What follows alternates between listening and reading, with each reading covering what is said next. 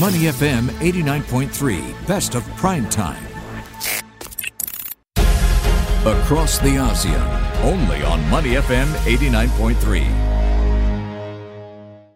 Welcome back to Across the ASEAN. The last couple of weeks has really been pockmarked by a lot of volatility in the markets. It's coming from even more heightened volatility from the commodity space. And uh, it doesn't take a genius to actually notice that uh, pump prices and the cost of transportation has risen because of the sudden surge in crude oil prices. We've also seen it back off in recent days in fairly dramatic fashion as well. But a lot of this volatility, well, of course, coming from the events out in uh, out in Ukraine, especially with Russia's continued invasion, and also belatedly um, some of these issues with regards to the new COVID nineteen lockdowns in certain parts of China. Well, how might this all actually feed into the region? Well. Today on Across the ASEAN, we're pleased to be joined by Mr. Ong Sin Beng, who is the chief economist for the ASEAN region at JP Morgan. He's also their head of research for EM in Asia. And he's here to uh, speak to us about uh, what he's tracking and how this is all shaping uh, events in the in the Southeast Asian region. Mr. Ong, thank you so much for joining us today. Glad to hear you and your loved ones are still safe and in good health during these times. And welcome back to the show, sir. It's been a while. I hope you've been well. Thanks so much, JP. Everything's been well. I hope the same with you too. All right. So we will start off uh, with uh, you know oil of course and one thing i've noticed and many have noticed since the start of, the, of russia's invasion of ukraine i believe it's now coming to week four actually it's the impact that it's having on fuel prices from singapore to manila pretty much across the region this is already on top of already elevated price pressures. And I think the big question everyone has is how these fuel prices and these oil prices are feeding into inflationary expectations. How serious might this be to both inflation and also consumer sentiment in the region? Great. Thanks for that question, JP. I mean, for us, oil energy is a very basic input to pretty much everything. It goes into obviously electricity, it goes into your pump price at, at, at, at um, the vehicular level, at the transport level as well. So it is a critical component. And given that it is fairly ubiquitous into most inputs, it will have a significant impact potentially on consumer sentiment and consumer prices in particular.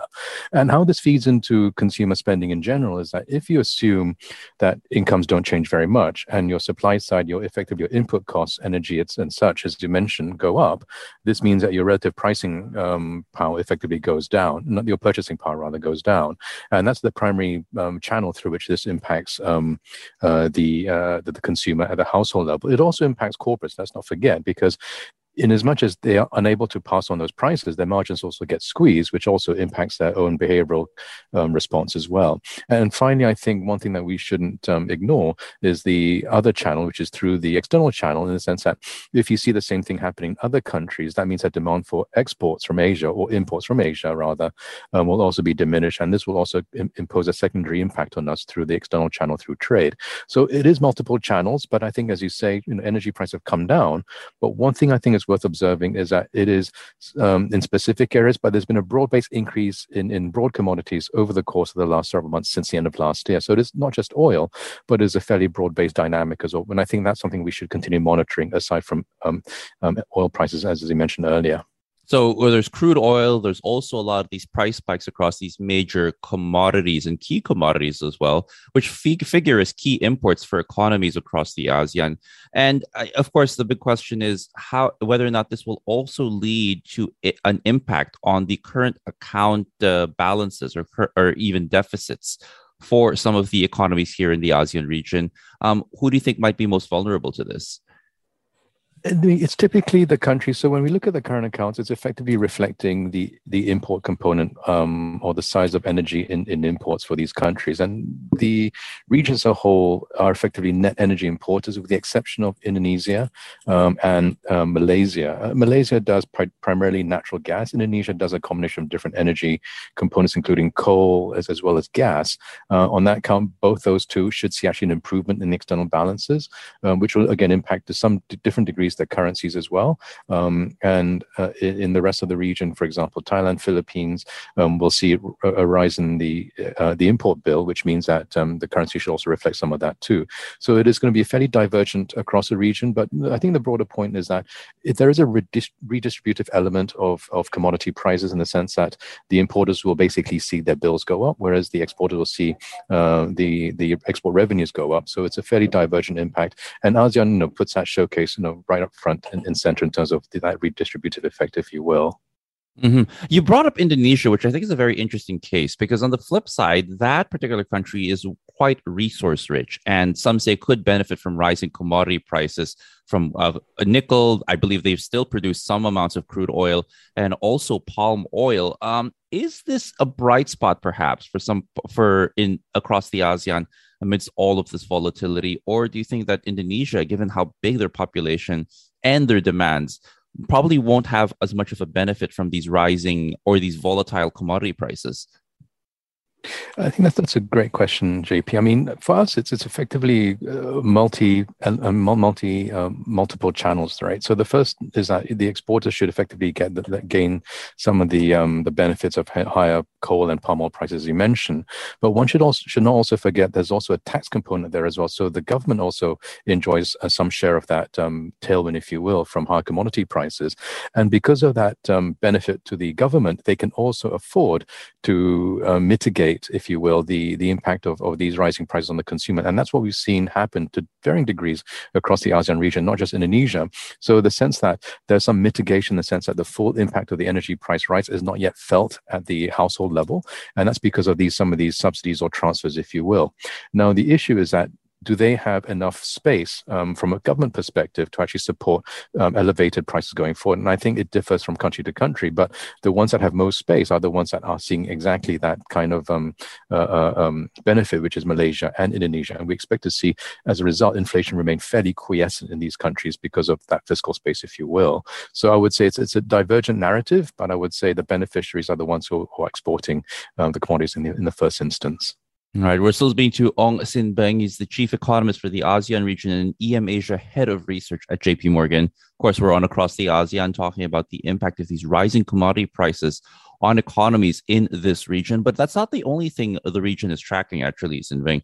Um, we have, of course, uh, front and center tomorrow, the Federal Reserve's much anticipated decision early tomorrow morning recent events, and especially these commodity price swings, the Russian invasion of Ukraine, may have made their decision a bit more complicated. Now, could the same be said for central bankers across the ASEAN amidst these new risks? And if so, who might be under the most pressure to either to act or not act in the region?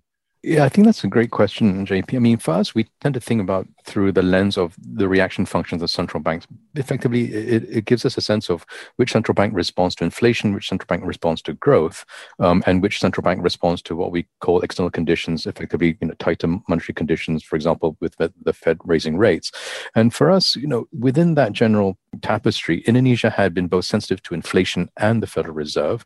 But what's happened of late, because of the benefit from the terms of trade or, or higher commodity prices, they're actually much less sensitive to the external conditions as they had in the past. So this is unusual in the sense that, you know, historically they've been much more sensitive to the Federal Reserve, and that has declined substantially. So right now, within the ASEAN region, what had been a country sensitive to external conditions is now no longer there, as in the case of Indonesia. The rest are much more sensitive, I would say, to inflationary conditions. Um, and within to varying degrees as well. So Malaysia, they're much more sensitive to growth, for example, um, whereas Singapore is more sensitive to inflation. So again, there's varying degrees of sensitivity, but I would say the most sensitive would be Singapore in terms of the inflationary impulse, because that's exactly the mandate of the of the central bank and the monetary authority of Singapore. While in in other countries, uh, that sensitivity also differs. So aside from Singapore, the other country sensitive is Indonesia, and the one that is least sensitive in our estimation to inflation is actually Bank Negara of, of Malaysia. I want to shift our focus now to China. And we have noticed these broader lockdowns now because of worrisome resurgence, at least, of COVID 19 infections. How closely are you watching these lockdowns in Shenzhen and across the region of Jilin? And could these lockdowns lead to more headwinds for the region, given how connected we are to China's economy? Right. No, I think that that's absolutely an excellent point. I mean, the, the key concern for us is really the supply chain dynamic. I mean, we, we do know that China is the manufacturing base for the region, if not the world. And if you have stoppages in China, it does mean you have this bottlenecking that effectively transmits both upstream and downstream in terms of the um, goods supply chain. So that means that if you're an exporter that exports to China, if they lock down their factories, that means your exports or your goods will be sitting in, in, in some storehouse somewhere. And if you're an importer, let's say you're uh, importing goods from China, if they're not opening their factories, that could also affect you. So we saw elements of that uh, right at the beginning of COVID in, in early 2020, and it was very, very disruptive.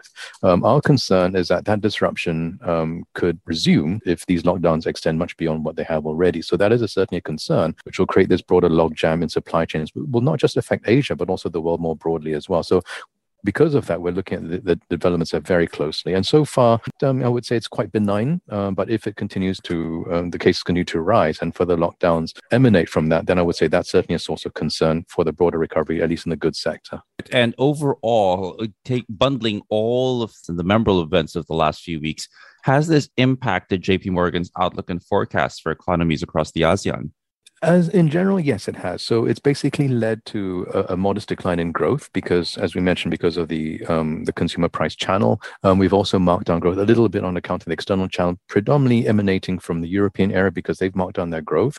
But the the revisions so far have been relatively modest. I think the risk is that if we do see further slowdowns externally, um, then I would say that the downside risks are still there, but we'll have to watch and wait. And also, we have to watch and wait and see what happens in China as well. So there are multiple factors we're watching. Um, so I think from from that perspective, um, we remain very watchful in terms of, of what happens.